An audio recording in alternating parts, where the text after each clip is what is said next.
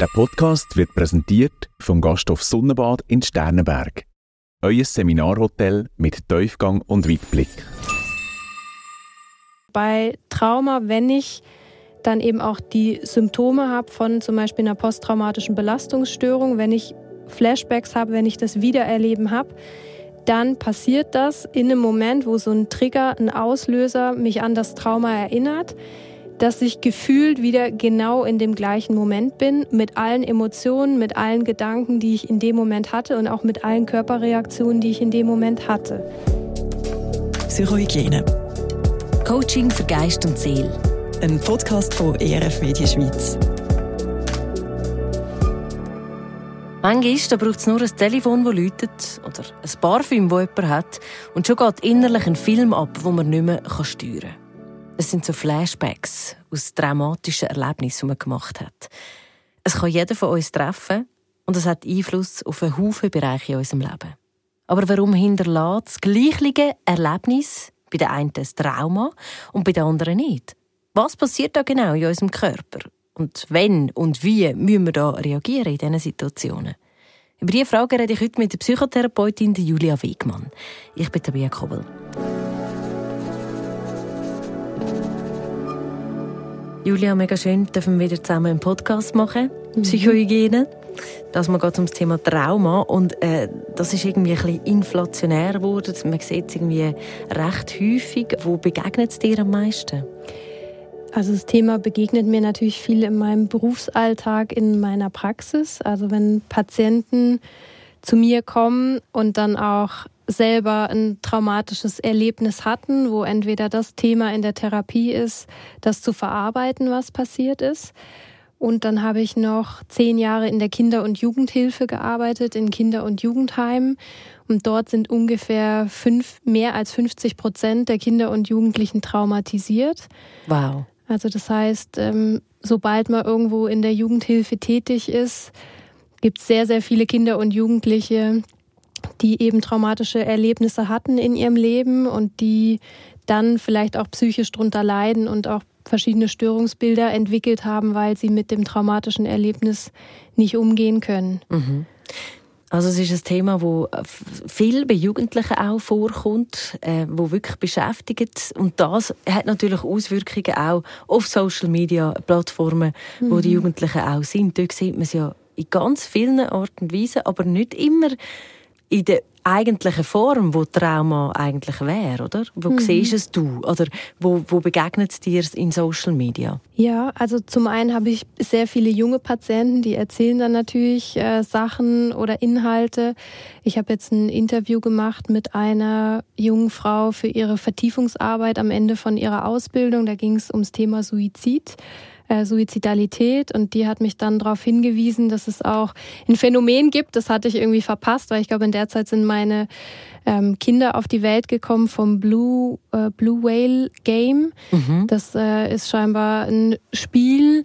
Ähm, über TikTok, ich weiß jetzt gar nicht mehr, ob es TikTok war, ähm, wo aber Leute wie angeleitet werden zu einem Suizid, also wo man eigentlich wie reingesogen wird, äh, verschiedene Aufgaben, dass man sich zuerst selber verletzt, dass man irgendwie einen gruseligen Film guckt Ui. und wo dann am Ende eigentlich der eigene Suizid steht und es sind über 250 Fälle bekannt, die aufgrund von diesem Game zum Beispiel tatsächlich einen Suizid begangen haben.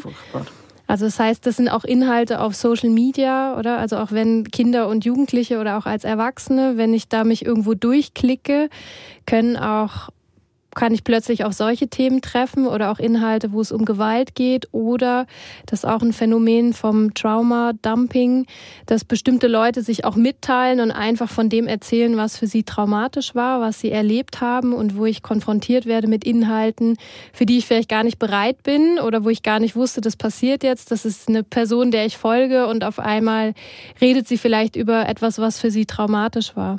Mhm. Also solche Themen eben, wir begegnen denen häufig. Jetzt Trauma ist aber nicht gleich Trauma. Also man kann vielleicht dann vielleicht mal sagen so, ah, ja, das war traumatisch für die Person. Äh, mhm. Ist es aber vielleicht ja dann gar nicht. Da müssen wir vielleicht jetzt ganz kurz noch in den Begriff überhaupt eintauchen. Was ist denn jetzt eigentlich ein Trauma? Mhm. Genau, ich glaube wirklich, dass heutzutage das schnell verwendet wird. Oh, das hat mich traumatisiert mhm. oder ich bin äh, irgendwo gewesen, dann ist da ein Unfall passiert. Äh, ich weiß nicht, beim Zug, irgendwas habe ich erlebt, vielleicht am Flughafen oder ich hatte selber einen Unfall.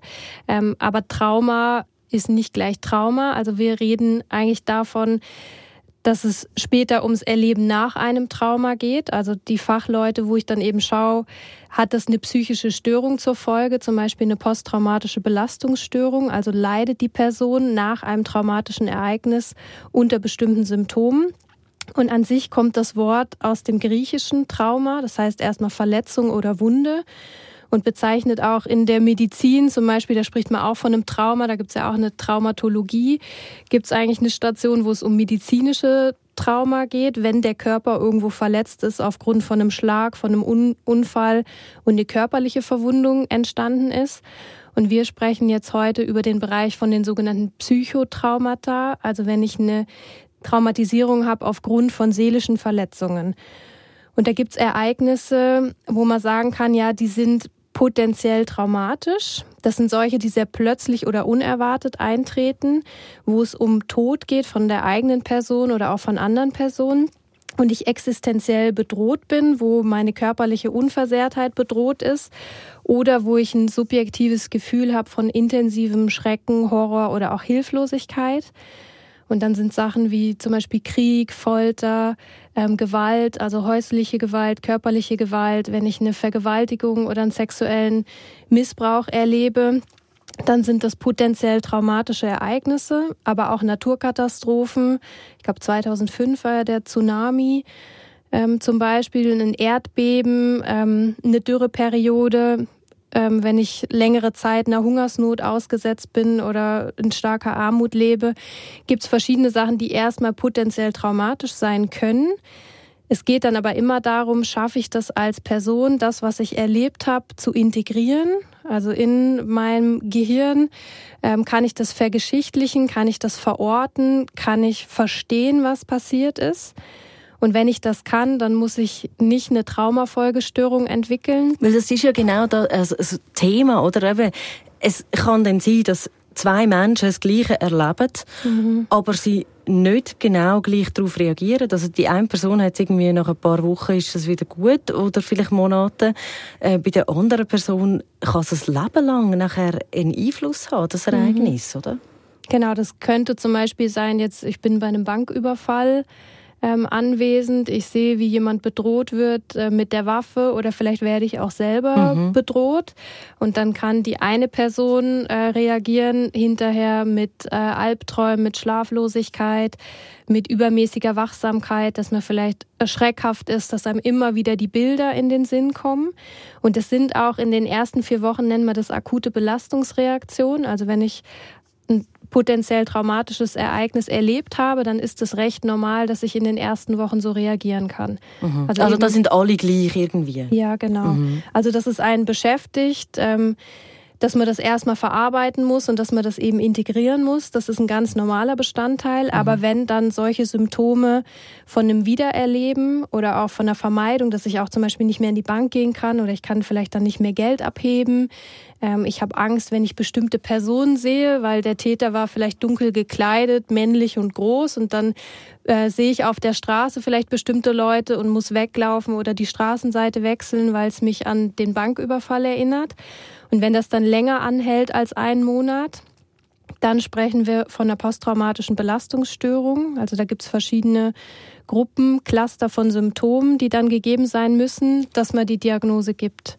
Was sind das zum Beispiel für Symptome? Ja, also da haben wir einmal die Kategorie vom Wiedererleben. Das ist eben, wenn belastende, ungewollte Erinnerungen plötzlich wiederkommen. Also an den Banküberfall oder ich habe immer wieder die Szene, ich sehe immer wieder die Pistole zum Beispiel mhm. äh, oder ich sehe immer wieder den Täter. Wenn ich Albträume habe nachts, das ist auch eine Form von Wiedererleben. Es gehört aber auch dazu sogenannte dissoziative Reaktionen, dass ich manchmal wie das Gefühl habe, es triggert vielleicht irgendwas in meiner Umgebung, dass ich mich erinnere an diesen Banküberfall. Vielleicht ist dann noch die Polizei gekommen oder dann ist eine Sirene und jedes Mal wenn ich eine Sirene höre, dann komme ich in so ein Wiedererleben rein. Das heißt, dass auch die Gefühle, die ich zu dem damaligen Zeitpunkt hatte, dass die wieder aktiviert werden. Und dann kann es passieren, es ist so eine Schutzreaktion auch vom Körper, dass ich mich dann aber wie weggetreten fühle, dass ich auf einmal, ne, das ist wie so out of body oder ich fühle mich nicht mehr in meinem Körper oder ich habe das Gefühl, ich beobachte mich wie von außen oder ich bin gedanklich wirklich kurz, kurz abwesend, so in mir versunken. Das ist auch eine Form, also so eine dissoziative Reaktion. Ähm, das Wiedererleben nennt man eben auch Flashbacks, wenn mir mhm. Szenen wieder in den Sinn kommen. Und es kann auch sein, dass ich eine körperliche Reaktion spüre, dass auf einmal mein Herz wieder schneller klopft oder dass ich schwitzige Hände bekomme. Das wäre auch eine Form vom Wiedererleben. Also der ganze Körper reagiert da auf, auf das. Jetzt hast du gesagt, bei der einen Person ist das so nach ein paar Monaten ist es weg, wenn man das kann integrieren kann. Mhm. Was heißt denn das integrieren? Weil jetzt die Symptome haben alle am Anfang, aber nicht auf eine längere Zeit raus. Mhm, genau, also es muss nicht jeder haben. Mhm. Es kommt auch darauf an, wie widerstandsfähig bin ich, wenn mir bestimmte Sachen passieren. Wenn ich jetzt bei dem Banküberfall bin und ich weiß, okay, das passiert mir einmal im Leben, jetzt bin ich irgendwie dabei gewesen, aber ich bin sicher, dann kann es auch sein, dass es Menschen gibt, die vielleicht nicht unruhiger schlafen danach oder sich wieder erinnern oder einen Albtraum haben. Also das ist sehr individuell wie belastbar Menschen auch sind, wie ich damit umgehe, wenn ich so ein potenziell traumatisches Ereignis erlebe. Aber ich würde jetzt sagen, bei einem Großteil kann das passieren. Also wir haben jetzt als Familie in den Herbstferien ähm, ist uns in Genua ins Auto eingebrochen worden und die Scheibe wurde eingeschlagen. Also wir waren in so einem Einkaufscenter in der Nähe vom Hafen, weil wir dann mit der Fähre, mit der Autofähre weitergefahren sind, mhm. sind zurückgekommen, überall Scherben und ich habe zwei kleine Töchter, die sind fünf und drei. Und die Fünfjährige ist sofort in Tränen ausgebrochen. Also der eine Kindersitz, alles voll mit Scherben. Dann haben wir gesehen, okay, bestimmte Sachen sind geklaut worden aus dem Auto. Ähm, und das hat meine fünf, vor allem die fünfjährige Tochter hat es recht lange beschäftigt. Also in der Nacht haben wir alle schlecht geschlafen. Also ich habe mich dann auch nicht mehr so wohl gefühlt oder yeah. nicht mehr so sicher. Oder wir waren dann auf Sardinien und dann haben wir genau überlegt, okay, wo stellen wir jetzt das Auto ab? Also erstmal mussten wir dann irgendwie die Scheibe noch flicken. Aber man hat natürlich ein ungutes Gefühl. Also das Sicherheitsgefühl wird dann erschüttert. Man merkt, hey, da ist jemand eingedrungen, zum Beispiel in die Privatsphäre, in das, wo ich mir vielleicht vorher gar keine Gedanken gemacht habe, dass das passieren kann. Mhm. Und dann beeinträchtigt das eben das Sicherheitsempfinden. Und das hat mich jetzt auch länger beschäftigt, aber eben nicht so, dass ich Albträume hatte. Aber meine Fünfjährige hat zum Beispiel über längere Zeit, hat sie schlecht geschlafen und hat dann auch Albträume gehabt oder das Thema hat sie noch mehr beschäftigt, weil sie das natürlich noch nicht so verstehen kann wie ich als Erwachsene. Was ist da jetzt passiert? Heißt es jetzt, das passiert immer wieder? Was passiert vielleicht als nächstes? Und dann muss man lernen, okay, wie ordne ich das ein? Wie kann ich das integrieren in mein Leben, in meine Lebensgeschichte? Wo, da kommen wir wahrscheinlich später noch darauf zurück, was passiert eben auch im Gehirn während einer traumatischen Situationen, die ich miterlebe und wo sind Sachen dann auch wie durcheinander im Gehirn und müssen dann auch wieder geordnet werden. Mhm. Du hast gesagt, es kommt da mega darauf an, in welcher Situation dass es einem so passiert. Also wie dass es einem gerade geht im Moment. Mhm. Wie ähm, resilient ist man auch in dieser Situation. Ähm, also Resilienz hat einen grossen Einfluss mhm. in, in dem, ob ein Trauma wo man erlebt oder so eine traumatische Erfahrung, ob die eine lange Auswirkung hat oder eine kurze. Mhm. Genau, also Resilienz heißt ja, wie widerstandsfähig bin ich auch, also wie kann ich mit Belastungen umgehen, wie kann ich die bewältigen. Und das weiß man, es gibt von Geburt an Menschen, die resilienter sind, die eben so eine Art angeborene Widerstandskraft haben. Wir können das aber auch erlernen. Also was hilft mir, Dinge zu bewältigen? Ähm, wie stabil bin ich auf der einen Seite psychisch? Also wenn Kinder zum Beispiel schon eine Angststörung haben oder sehr ängstlich veranlagt sind, dann wirft die so ein Ereignis stärker aus der Bahn. Also meine Fünfjährige ist ein bisschen ängstlicher als die Dreijährige, würde ich sagen. Und die Dreijährige hat es nicht groß beschäftigt. Aber meine Fünfjährige sagt immer noch, ich will die Erinnerungen aus dem Kopf ähm, es macht ihr noch Angst oder es sind wie schlechte Gedanken, die im Kopf sind, weil sie dann Angst hat. Und die Dreijährige beschäftigt das nicht. Also da ist das passiert, aber die hat sich trotzdem sicher gefühlt. Das war dann gut der Moment, als dann an unserem Auto auch die Scheibe repariert war. Dann haben, glaube ich, alle nochmal aufgeatmet, weil dann hat man es nicht mehr so vor Augen. Es hat mhm. dann ein mhm. paar Wochen gedauert, bis das soweit war. Aber das macht natürlich einen Unterschied, wie stabil bin ich als Person, welche kognitiven, geistlichen Fähigkeiten habe ich auch zum Sachen verarbeiten, zum die einordnen können, zum verstehen können. Und was hilft mir dann auch im Alltag, wie fasse ich wieder Fuß, wie komme ich wieder in eine Routine rein und wie stelle ich auch ein Sicherheitsgefühl wieder her. Weil bei, bei den traumatischen Ereignissen wird uns meistens das Sicherheitsgefühl geraubt. Also mhm. wir werden erschüttert. Es passiert entweder uns etwas Schlimmes oder einer anderen Person oder eben der Umkreis, in dem ich lebe, wenn ich jetzt von Krieg betroffen bin oder von einer Hungersnot oder von einer Naturkatastrophe, wenn es ein Erdbeben gab, dann ist auch sehr wesentlich, wie reagieren Personen in unserem Umfeld. Also wir haben alle so eine ganz automatische Orientierungsreaktion. Das geht innerhalb von, ich glaube, Millisekunden oder Sekunden. Scannen wir eigentlich ab, wie reagieren die Personen in unserer Umgebung. Und, wenn und das ich, ist dann auch der Grund, warum es Massenpanik gibt. Genau. Und mhm. wenn ich das sehe, zum Beispiel, okay, meine Eltern fegen schnell die Scherben zusammen oder vermitteln mir, ist alles gut, wir fahren jetzt auf die Fähre oder sind kleine Sachen weggekommen, dann hat das Kind auch schneller wieder ein Sicherheitsgefühl. Wenn ich selber panisch reagiere, wenn ich, äh, ich weiß nicht, da in Panik ausgebrochen wäre, oh Gott, und Angst und äh, ich krieg selber eine Panikattacke, dann kann ich meinem Kind natürlich nicht ein Sicherheitsgefühl. Ja zurückgeben und dann macht es mit dem Kind auch was anderes, wenn es sieht, okay, meine Mama hat auch total Angst, die ist jetzt auch total erschüttert, mhm. zum Beispiel. Mhm. Oder wenn ich an der Unfallstelle bin, wenn ein Unfall passiert ist und wenn da Sanitäter kommen, die kompetent sind, die mir sagen, okay, das und das ist passiert, ich gebe ihnen jetzt Sauerstoff, ich kümmere mich um sie, dann haben wir ganz schnell auch wieder ein Sicherheitsgefühl und das ist ganz wichtig, dass wir sehen, okay, es gibt Menschen, die wissen, was zu tun ist. Mhm. Oder wenn man mit dem Flugzeug verreist, äh, jedes Mal gibt's ja die Sicherheitseinweisung am Anfang. Genau. Oder die dazu dienen sollen, okay, ich weiß auch, an welchen Personen kann ich mich orientieren. Oder die Leuchtstreifen, die dann angezeigt werden, wo befindet sich der Notausgang. Zum Beispiel hilft dann, wenn es tatsächlich passieren würde, dass das Flugzeug abstürzt, Orientierungsreaktion, okay, was muss ich machen?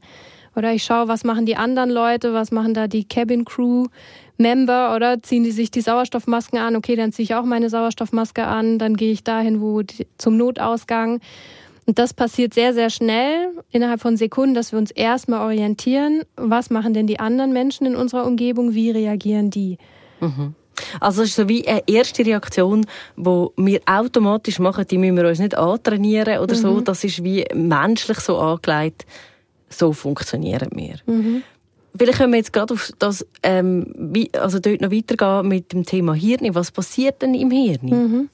Genau, weil der nächste Schritt wäre dann die Notfallreaktion. Wir haben auch ein angeborenes Programm für Notfälle. Mhm. Und da ist wichtig zu verstehen, wie ist eigentlich unser Gehirn aufgebaut und wie funktioniert das so im Zusammenspiel. Und das kann man sich gut vorstellen oder vereinfacht erklärt, äh, kann man sagen, wir haben ein Professorengehirn, ein Katzengehirn und ein Reptiliengehirn. Mhm. Und dabei ist das Reptiliengehirn ist so der älteste Teil vom Gehirn. Das ist das Kleinhirn und das Stammhirn. Da sind eigentlich alle unbewussten Prozesse, äh, Reaktionen sind verankert, unsere Reflexe, dass wir atmen, dass Blut durch unseren Körper gepumpt wird, dass das Herz schlägt. Das sind ja alles unbewusste Sachen, wie wir Bewegungen ausführen. Zum Beispiel, wenn wir laufen oder wenn wir Fahrrad fahren, das ist irgendwann alles automatisiert und das ist so in dem Teil vom Gehirn ist das abgespeichert. Dann haben wir noch das sogenannte Katzengehirn. Das sind dann verschiedene Hirnstrukturen. Auch unser eingebautes Alarmsystem befindet sich da, also unsere Gefühle, da sind auch die unbewussten Erfahrungen, Normen und Werte, die sind da alle abgespeichert. Und dann gibt's das Professorenhirn, das ist eigentlich so unser Denker. Da kategorisieren wir alles, da ordnen wir Sachen ein, da nehmen wir Sachen bewusst wahr, da nehmen wir auch Gefühle bewusst wahr. Wenn ich etwas sehe, dann ist so der längere Verarbeitungsweg, also der, der Professor sitzt eigentlich so hinter der Stirn, das ist das Großhirn. Mhm. Ist eben, wie verarbeite ich die Dinge, wie kann ich die einordnen. Denkprozesse, die auch mehr Zeit brauchen, die sind im Professorengehirn. Und jetzt ist ganz wesentlich, wenn ich irgendwie bedroht bin, Dann ist im Katzengehirn sind so Mandelkerne, Amygdala heißen die, und das ist unser Alarmsystem. Und wenn ich eine Bedrohung wahrnehme, etwas als Bedrohung bewerte, dann funkt das Alarm und aktiviert die eingebauten Notfallprogramme im Reptiliengehirn. Also die Katze funkt dann eigentlich ans Reptil und dann übernimmt das Reptil und in dem Moment, das ist auch das, was wir in der Fachwelt als Dissoziation bezeichnen, in dem Moment wird das Großhirn ausgeschaltet. Also der Professor, der Denker ist, wenn die Reptilie übernimmt, dann ist unser Verstand ausgeklingt. Mhm. Also dann wird wirklich ein angeborenes Notfallprogramm abgespult, um unser Überleben zu sichern. Und das ist wahrscheinlich bei allen ein bisschen anders. Das Nein. Notfallsystem so Nein, nicht. das ist tatsächlich bei allen Menschen gleich. Also wir haben drei eingebaute Notfallprogramme. Auf Englisch sind es die drei F: Fight, Flight oder ah, Freeze. Das sind denn die bekannten. Genau, also ja. Flucht wäre Flight, Fight ist Angriff und Freeze ist das sogenannte Erstarren. Mhm. Und das sind die Notfallprogramme, die in uns angelegt sind. Das heißt, entweder entscheide ich mich, ich nehme eine Bedrohung wahr, aber ich kann dagegen kämpfen. Das ist jetzt ein Gegner, zum Beispiel, wenn mich jetzt als Frau, wenn mich jemand angreift und vergewaltigen will, aber ich habe einen Selbstverteidigungskurs gemacht, ich weiß genau, mit welchen Handgriffen ich jemanden ausnocken kann, dann kann ich in den Angriff gehen. Und ist denn das etwas, wo dann dort wirklich im Reptilienhirn drin ist? Weil das hat man sich ja irgendwie so ich weiß nicht, hat, hat man sich das nicht irgendwo später erst angeeignet und es ist dann fast schon im Professorenhirn drin? Nein, das ist tatsächlich so, dass das Professorenhirn ausgeschaltet ist und wir reagieren dann ganz automatisch. Aber jetzt eben so Selbstverteidigung. Also dann hat man ja gelernt, wenn das, dann das. Mhm. Aber das ist ja etwas, was man über das Denken eigentlich sich angeeignet hat. Wie kommt denn das ins Reptilienhirn? Weil es ja so etwas Altes, ja. hast du gesagt, oder das älteste, der älteste Teil. Genau, also die Notfallreaktion ist wie ein Reflex. Mhm. Und da wäre der Reflex, ich greife an. Und dann habe ich vielleicht bestimmte Fähigkeiten zum Angriff, die ich dann auch abspulen kann, auf die ich zurückgreifen kann mhm. in der Situation. Aber erstmal ist das Notfallprogramm ist eigentlich wie ein Reflex, also der kommt ziemlich ziemlich automatisch oder dass ich wegrenne, oder? Mhm. Das wäre eben die Flucht. Oder ich fliehe, ich renne sofort weg aus der Situation und wenn ich weder angreifen noch fliehen kann, dann kommt das sogenannte Erstarren. Also jetzt, wenn man kämpfen oder also irgendeine Art kämpfen kann man, aber eben, wenn man möchte etwas gezielt einüben oder so, braucht es dann dort eine spezielle Strategie, dass das dann auch dort abgespeichert ist, wo man eben nicht muss darüber nachdenken, mhm. wie wende ich das jetzt an? Ja, wir haben jetzt schon in verschiedenen Podcasts haben wir so über den Trampelpfad im Gehirn gesprochen. Das heißt, alles, was ich geübt habe, was ich sehr, sehr häufig gemacht habe, gibt eine stärkere Verbindung und Verknüpfung im Gehirn und dann kann ich schneller darauf zurückgreifen. Mhm. Also wenn ich das wie trainiert habe, wenn Situation X, dann spule ich Verhalten Y ab. Also wenn mich jemand angreift, dann mache ich hier den Ellbogencheck. Ich weiß nicht genau das, was ich gelernt habe ja. im Selbstverteidigungskurs. Dann ist es gut vorgebahnt und dann kann ich auch, dann ist es wie automatisch und unser Gehirn hat ja gern das, was automatisch ist und greift dann auch schnell darauf zurück. Mhm. Also lohnt es sich dort wirklich sich Sachen aneignen, wenn man mhm. jetzt das möchte ausbauen. Genau, ja. oder auch im Vorfeld, wenn wir so ein bisschen in die Prävention reingehen oder wie kann ich mich schützen, mhm. ist es immer hilfreich, wenn ich Situationen durchdenke und weiß, was würde ich machen, wenn. Ja. Also wenn ich jetzt als Frau im Dunkeln allein unterwegs bin und mich würde tatsächlich jemand verfolgen, was mache ich dann? Ja. Oder dass ich wie im Vorfeld mich handlungsfähig fühle, dass ich weiß, was würde ich machen. Deswegen sehen wir ja auch jedes Mal, wenn wir im Flugzeug sind oder die, die viel fliegen, äh, es geht mir dann manchmal so, ähm, jetzt so im Laufe meines Lebens, wo ich schon öfters geflogen bin, dass ich dann denke, okay, das habe ich schon x-mal gesehen, oder? Warum muss man das immer sehen? Aber es soll genau den Effekt haben, dass ich dann eben, wenn die Notsituation eintritt, dass ich weiß, was ich machen muss und dass mir das dann eine Handlungsfähigkeit gibt und auch einer Ohnmacht entgegenwirkt, weil ein Teil von einem sogenannten Trauma ist dann eben auch, dass ich hilflos bin, dass ich überfordert bin mit dem, was passiert. Und überall da, wo ich Menschen auch befähigen kann, dass sie handlungsfähig bleiben, wirkt es auch präventiv, dass ich eben keine Traumafolgestörung entwickle, weil ich wusste zum Beispiel, was ich machen muss, weil ich mich dann weiterhin sicher, kompetent und handlungsfähig gefühlt habe. Mhm. Also, wir haben dann eben, wir reagieren irgendwie alle ähnlich mit diesen drei verschiedenen ähm, Sachen, die man anwenden können, wenn man so wirklich dann ja, in einer Ausnahmesituation drin sind. Fight, flight, freeze. Mhm. Das passiert. Mhm. Genau, wichtig ist auch, dass man dann weiß, da haben wir auch in dem Podcast zum Thema Angst drüber gesprochen. Genau. Ähm, wie reagiert dann auch der Körper? Weil wenn das Notfallprogramm abgespult wird, dann wird auch der Körper aktiviert. Also für Fight und Flight brauche ich Energie. Das heißt, der Herzschlag beschleunigt sich oder der Puls beschleunigt sich, der Atem. Also wir atmen dann flacher. Es wird Energie freigesetzt im Körper. Das Großhirn wird eben ausgeschaltet, also der Denker, weil das braucht viel Energie und wir müssen eigentlich einfach schnell reagieren können. Und auch das Verdauungssystem wird gestoppt, also weil auch das braucht sehr viel Energie, der ganze Darm. Ähm, deswegen kommt dann vielleicht das Angst, Pipi oder, ne, oder das Gefühl, mir wird übel, mir wird irgendwie schwindelig. Vielleicht fangen irgendwann auch die Hände an zu zittern. Mhm.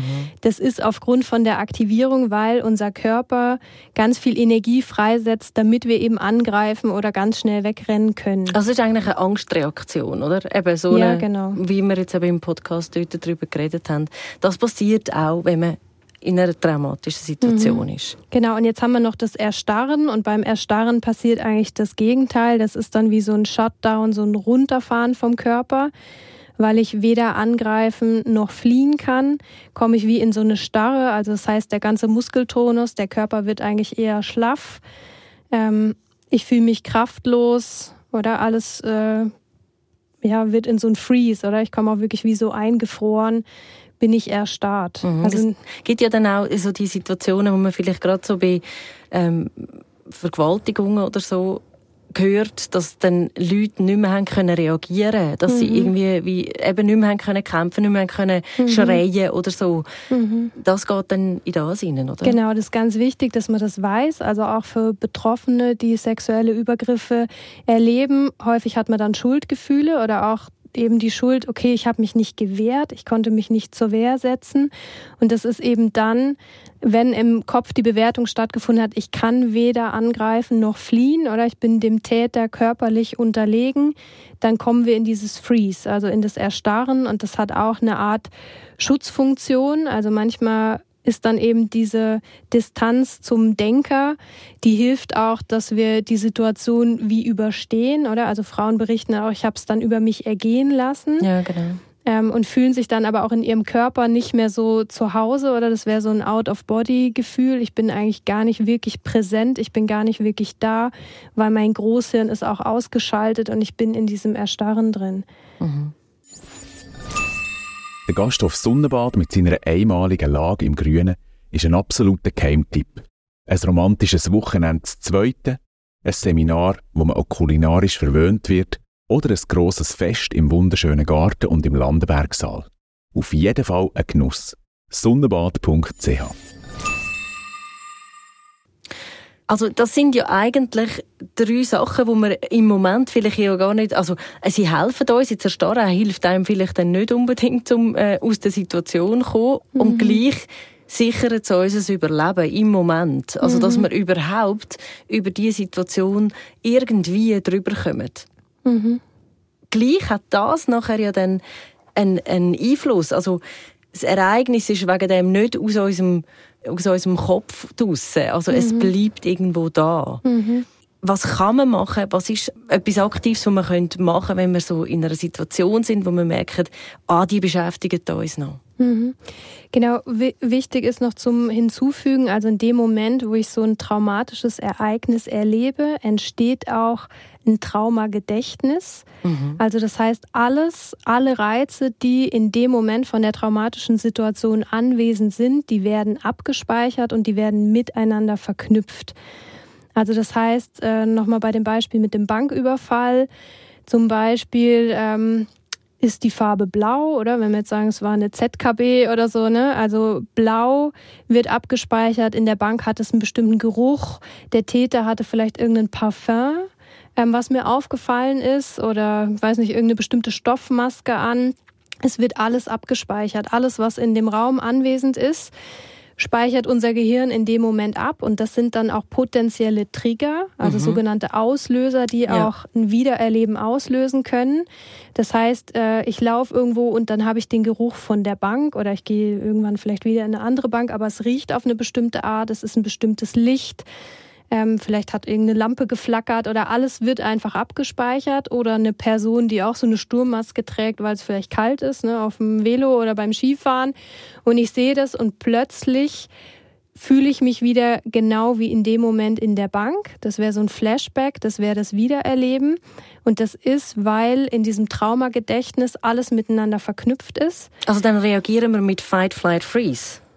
Ja, das kann sein. Also ich bin dann in dem Wiedererleben oder mobilisiert der Körper, passiert die gleiche körperliche Reaktion. Das mhm. heißt, mein Herzschlag beschleunigt sich vielleicht oder Energie wird freigesetzt für Fight oder Flight. Und das kann dann passieren. Also bei Trauma, wenn ich dann eben auch die Symptome habe von zum Beispiel einer posttraumatischen Belastungsstörung, wenn ich Flashbacks habe, wenn ich das Wiedererleben habe, dann passiert das in einem Moment, wo so ein Trigger, ein Auslöser mich an das Trauma erinnert, dass ich gefühlt wieder genau in dem gleichen Moment bin, mit allen Emotionen, mit allen Gedanken, die ich in dem Moment hatte und auch mit allen Körperreaktionen, die ich in dem Moment hatte. Mhm. Also es gibt ähm, jetzt als ein Beispiel, das habe ich jetzt aus der Literatur, aber ich finde das noch recht passend. Da hat eine Frau eine Vergewaltigung erlebt und bei dem ist ihr Sand in die Augen gekommen. Und dann später bei ähm, Partnerschaften, wo es dann wieder intime Berührung gab, hat sie auf einmal das Gefühl gehabt, sie hat Sand im Auge. Zum Beispiel, mhm. oder? Also das heißt, auch der Körper speichert Erinnerungen ab. Also ohne, dass sie Sand drinnen hat. Genau. Das ist nicht passiert und sie hat sich daran erinnert. Genau, sondern, sondern weil die Berührung ja. das auslöst, dass das Traumagedächtnis aktiviert wird und dann kommt auch, kommen auch bestimmte Empfindungen und Gefühle auf einmal wieder zurück. Mhm. Krass. Die dann an den Moment erinnern in mhm. der Situation, in der das passiert ist. Mhm. Und wichtig ist auch, oder so erkläre ich das eigentlich auch Patienten, ähm, dieses Traumagedächtnis ist dann eigentlich wie in unserem Kopf passiert durch ein traumatisches Ereignis, wie eine Unordnung, wie ein unaufgeräumter Kleiderschrank. Ich will eigentlich ein bestimmtes T-Shirt rausnehmen, aber jedes Mal kommt mir alles entgegen. Mhm. Oder das Bild, ist, ja. das ist mhm. das, was beim Trauma passiert. Ich möchte eigentlich nur eine Sache aus dem Schrank rausnehmen, aber mir fliegt alles entgegen, alle Emotionen, alle Körperreaktionen, ähm, alle Empfindungen, die ich in dem Moment von dem traumatischen Ereignis hatte, die sind auf einmal wieder da. Das ist eben das sogenannte Wiedererleben. Und was man dann in der Traumatherapie macht oder was hilfreich ist, ist dann wieder alles zu sortieren. Also das heißt, ich nehme alle Kleider aus dem Schrank raus. Ich muss durch das traumatische Erlebnis nochmal durch. Ich muss das integrieren in meine Lebensgeschichte zum Beispiel. Ich mache wieder Ordnung. Ich lege jedes Teil ordentlich zusammen und dann ist der Schrank wieder aufgeräumt. Und dann ist natürlich nicht die Erinnerung ausgelöscht an das Trauma, aber sie ist integriert und sie ist eingebettet und dann nimmt die Häufigkeit ab, zum Beispiel von den Wiedererlebenssymptomen, dass ich Flashbacks habe. Ähm, weil alles wieder integriert und sortiert ist. Also wenn du jetzt sagst, aber die ganzen Gefühle und all die Sachen, die kommen, also wie kann ich denn das, also wie sortiere ich das wieder ein? Also nehme ich denn das Gefühl, das ich dort hatte, schaue das an und, und überlege mir, ah, ähm, ich habe mich dort ängstlich gefühlt. Wieso habe ich mich ängstlich gefühlt? Oder wie muss man sich das mhm. vorstellen? Zum Beispiel, aber ich würde das wirklich empfehlen, auch wenn man, wir haben jetzt erst über die erste Kategorie von den Symptomen geredet, das Wiedererleben. Wenn ich wirklich Symptome habe, die länger als einen Monat anhalten, dann sollte ich mir professionelle Unterstützung suchen. Mhm. Also dann sind die Psychotherapeuten die Anlaufstelle, dann sollte ich eine gezielte Traumatherapie machen, um in dem Prozess vom Sortieren auch begleitet zu werden. Mhm. Wieso muss man das jetzt zum Beispiel in einem professionellen Rahmen machen? Wieso könnte man das nicht anleiten? Mhm. Genau, also das Trauma oder dann eben auch die Traumafolgestörung entstehen, wenn ich selber überfordert bin, damit das zu integrieren und zu ordnen und zu verarbeiten. Deswegen brauche ich Unterstützung, weil ich es alleine auch nicht schaffe. Mhm. Oder wenn eben Symptome länger als einen Monat anhalten, bis einen Monat, bis vier Wochen nach einem Ereignis, dann sprechen wir von einer akuten Belastungsreaktion. Das ist das, was normal ist. Aber alles, was darüber hinausgeht und wenn ich dann eben das Wiedererleben habe, dann äh, vermeide ich vielleicht auch bestimmte Orte. Angst bleibt aufrechterhalten. Ich habe Schwierigkeiten, mich zu konzentrieren. Ich bin übermäßig wachsam. Ich bin schreckhaft. Ist denn immer noch das Professorenhirn ausgeschaltet? Nein, das so. ist dann, das ist dann schon wieder, also im Alltag funktioniert das, aber jedes Mal eben, wenn ein Triggerpunkt kommt ja. und wenn so ein Wiedererleben passiert, dann wird auch die gespeicherte Notfallreaktion abgespult. Also, also dann sind die Symptome wieder da und dann bin ich im Wiedererleben und dann kann ich das in dem Moment nicht selber verorten, okay, ich bin jetzt hier oder ich bin nicht in der Bank zum Beispiel, mhm. sondern ich bin jetzt gerade hier, bin ich jetzt bei euch oder im Podcast-Studio. Ich kann die Sachen hier anfassen oder und ich muss dann merken, okay, ich bin im Hier und Jetzt. Mhm. Und natürlich gibt's Übungen, die ich dann auch selber anfangen kann, wie ich das trainieren kann, dass ich im Hier und Jetzt bleibe. Ich muss aber das Erlebte wirklich integrieren und verarbeiten.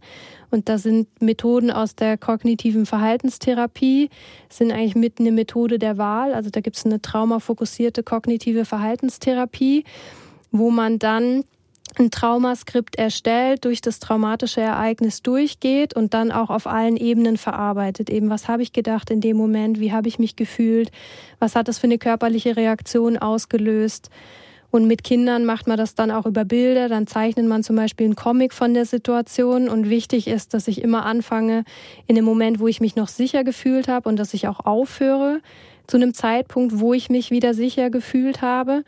Und dass es dann integriert wird. Und dann gibt's noch weitere Ansätze, die sehr erfolgreich sind von der Uni Konstanz. Das ist die narrative Expositionstherapie. Da legt man dann wirklich auch eine Lebenslinie, eine Lifeline mit Blumen für positive Ereignisse und Steine für schwierige, traumatische Ereignisse. Also es ist zum Beispiel auch, wenn ich nicht nur ein Erlebnis hatte, wie den Banküberfall, sondern wenn ich mehrfach traumatisierende Erlebnisse hatte bei häuslicher Gewalt, bei sexuellem Missbrauch in der Kindheit, wenn ich in einem Land mit Krieg und Folter aufgewachsen bin, wo bestimmte traumatische Ereignisse an der Tagesordnung sind, mhm. dann macht es sehr Sinn, auch solche Ansätze zu wählen, wo es eben in die Lebensgeschichte integriert wird, weil es mehrere traumatische Ereignisse gibt. Also häufig sind dann auch die Belastungen, die ähm, posttraumatische Belastungsstörung. Es gibt dann noch die komplexe Form, die Traumafolgestörung, schwere Traumafolgestörung. Die tritt dann auch eher auf, je mehr potenziell traumatische Ereignisse ich erlebt habe. Also es sind jetzt drei verschiedene Arten, wie man äh, ein Trauma therapieren kann. Ähm wenn ich jetzt wie merke, ich habe so Flashbacks, ich kann es länger als einen Monat, ich, ich, ich kann es irgendwie nicht selber, ich bringe es nicht her. Mhm. Ähm, kann ich dann zu irgendjemandem gehen und eine Therapeut, eine Therapeutin würde einfach eine Art wählen oder muss ich da jetzt selber aktiv so eine Art suchen oder eine Therapeutin, Therapeuten suchen, wo das anwendet? Mhm. Genau, also es gibt Therapeuten, die eben auf die Behandlung von Traumafolgestörungen spezialisiert sind. Mhm. Und es macht auch Sinn, dass es Therapeuten sind, die da sattelfest und sicher sind im Umgang mit Trauma, weil ganz wichtig ist in der Behandlung auch, dass ich als Therapeut auch damit umgehen kann. Ähm, weil dem Patienten muss dann eben auch viel Sicherheit vermittelt werden. Die müssen auch wissen, dass sie alles erzählen können. Also dass nichts so schlimm ist, dass man es nicht erzählen kann. Und das ist je nachdem, was Menschen erlebt haben, äh, sind das sehr, sehr schlimme Sachen und die muss ich auch als Therapeut aushalten können. Mhm. Also es gibt auch Therapeuten, die bewusst sagen, nein, ich mache keine Traumatherapie. Oder ich habe jetzt auch, ich bin schon auch spezialisiert auf Traumastörungen, aber ich habe gemerkt, mit meinen zwei Kindern, ich muss im Alltag auch aufpassen, wie viele von solchen Patienten kann ich nehmen damit ich auch selber das mittragen kann, weil ich muss das ja auch verarbeiten. Also man geht ja mit dem Patienten zusammen durch das Trauma nochmal durch und durch die Erlebnisse und muss wirklich bis ins Detail alle Sachen durchsprechen, zum das richtig integrieren und zum das richtig verarbeiten. Und deswegen macht es sehr Sinn, dass es ausgebildete Fachleute sind und auch solche mit Schwerpunkt auf der Behandlung von Traumastörungen. Mhm. Aber wenn sich jemand auf Trauma spezialisiert hat, kann man davon ausgehen, dass sie die richtige äh, Methode dann auch findet, mhm. wie dass man mit dem Thema, das ich jetzt bringen kann, umgehen. Ja, genau. Mhm. Es gibt dann noch, also das ist jetzt was, die Weiterbildung habe ich jetzt nicht gemacht, aber es gibt noch das EMDR. Die arbeiten noch mit der Eye Movement Desensitization heißt das, glaube ich. Jetzt weiß ich nicht, ob ich es richtig gesagt habe. Mhm. Ähm, aber wo über Körperberührungen und mit den Augenbewegungen das Trauma im Gehirn integriert wird. Also es gibt eben auch körperorientierte Methoden oder das jetzt mit den, mit den Augen, was sehr erfolgreich ist, zum das auch behandeln. Zusätzlich zu den kognitiv-verhaltenstherapeutischen Methoden, die eigentlich Methode der Wahl sind bei der Behandlung von Traumata. Wie fest kann eigentlich irgendein spiritueller Ansatz in der Heilung von einem Trauma helfen? Mhm.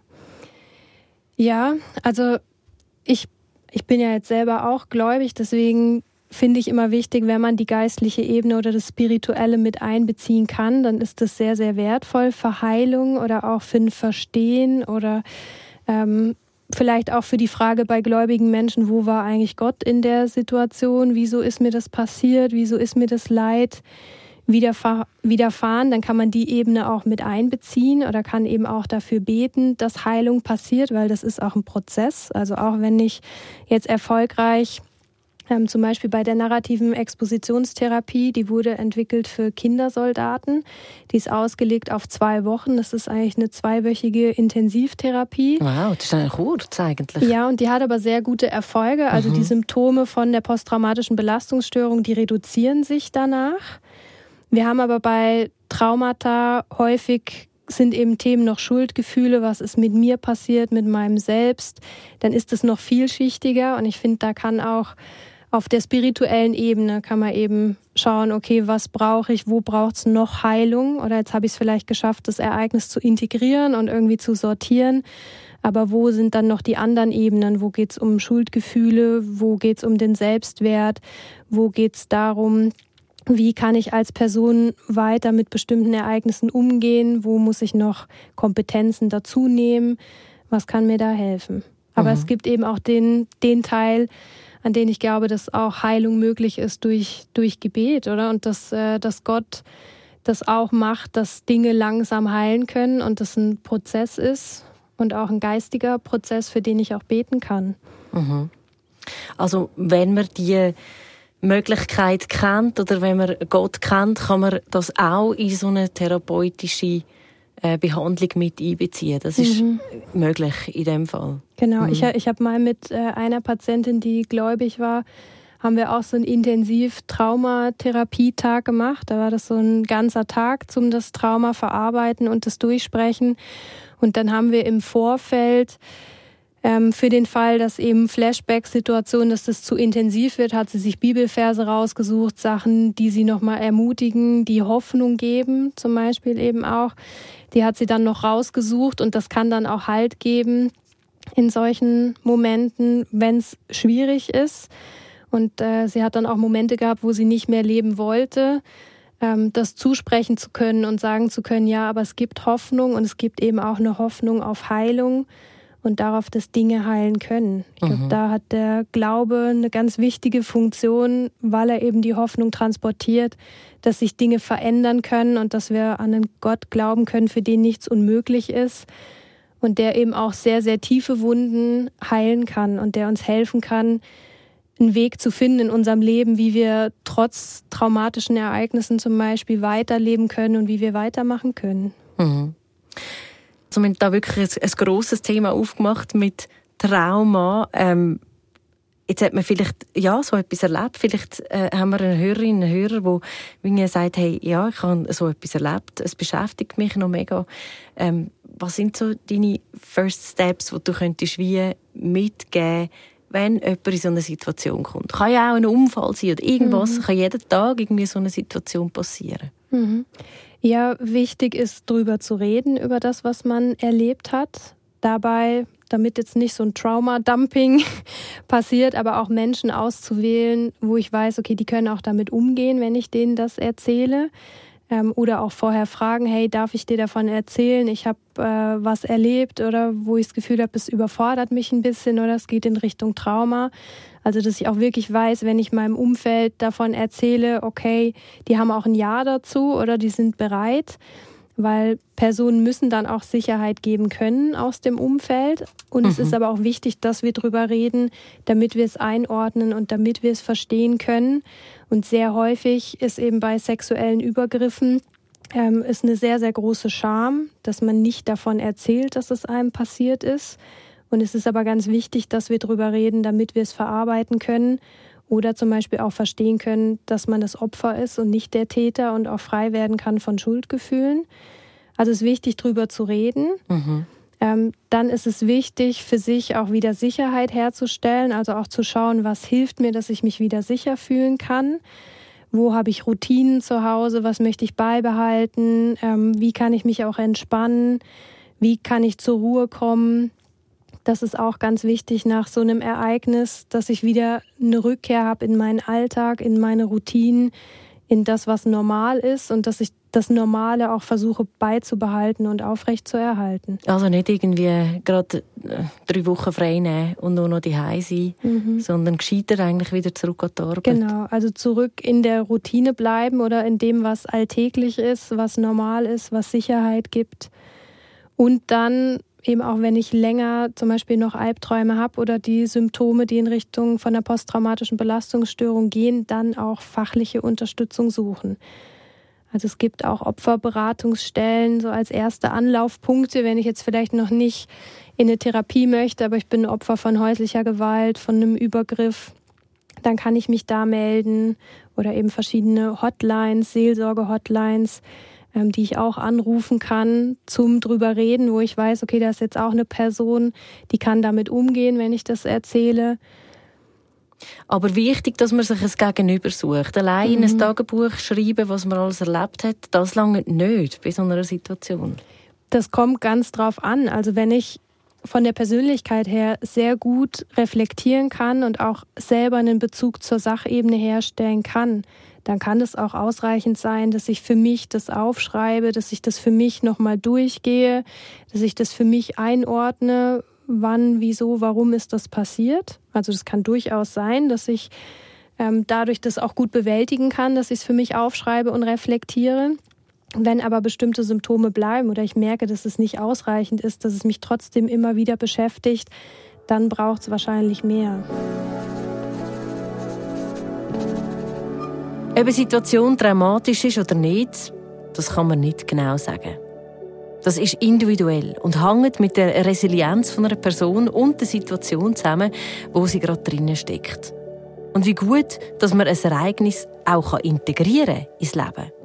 Wenn man länger als einen Monat mit dem Symptom kämpft, wie Flashbacks oder dass man bestimmte Sachen meidet, dann redet man von einer posttraumatischen Belastungsstörung. Und die, die muss man professionell anschauen. Trauma ist so ein grosses Thema, dass wir da wirklich noch lange darüber schwätzen könnten. Und darum machen wir das auch noch mal. Nächste Woche vertiefen wir die Thematik. Dort geht es dann zum Beispiel darum, wie man reagieren kann, wenn jemand im Umfeld so ein Trauma erlebt hat. Wie geht es euch da dabei? Habt ihr auch schon so Traumas erlebt? Oder so Flashbacks in eurem Leben? Wie geht ihr da damit um? Was sind eure Tipps? Oder wo hättet ihr gern vielleicht noch ein paar Gedanken dazu von der Psychotherapeutin? Dürft ihr uns gerne mitteilen. Alle unsere Kontaktangaben findet ihr in den Show Notes. Und wenn ihr schon gerade dort seid, dann dürft ihr uns auch gerne folgen. Danke euch jetzt schon vielmals fürs Zuhören. Mein Name ist Tobias Kobel. Habt's gut. Psychohygiene. Coaching für Geist und Seele. Ein Podcast von RF Media Schweiz.